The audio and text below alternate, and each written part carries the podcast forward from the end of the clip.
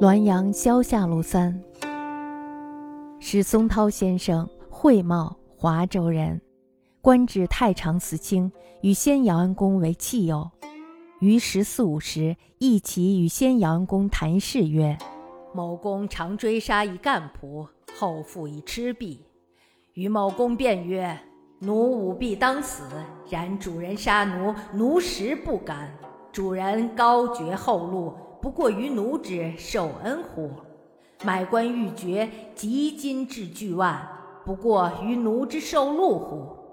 谋事某事，颠倒是非，出入生死，不过于奴之窃弄权柄乎？主人可复国，奈何债奴负主人？主人杀奴，奴实不甘。某公怒而击之仆，犹呜呜不已。后某公亦不令终，因叹曰：“唉，吾曹断断不是，然屡进屡退，坐实奉前，而美则同弊不事事，吾乃亦复肥矣乎？”史松涛先生名字叫茂，是华州人，官已经做到了太常寺卿，和我的先父姚安公是好朋友。记得我在十四五岁的时候，他与我的先父姚安公谈到一件事儿。某公呢曾经打死了他的一个非常能干的仆人，后来呢这个仆人的鬼魂附在了一个傻傻的卑女身上，于是呢就和某公辩论起来。我营私舞弊，该当死罪，但是你杀我，我心中实在不平。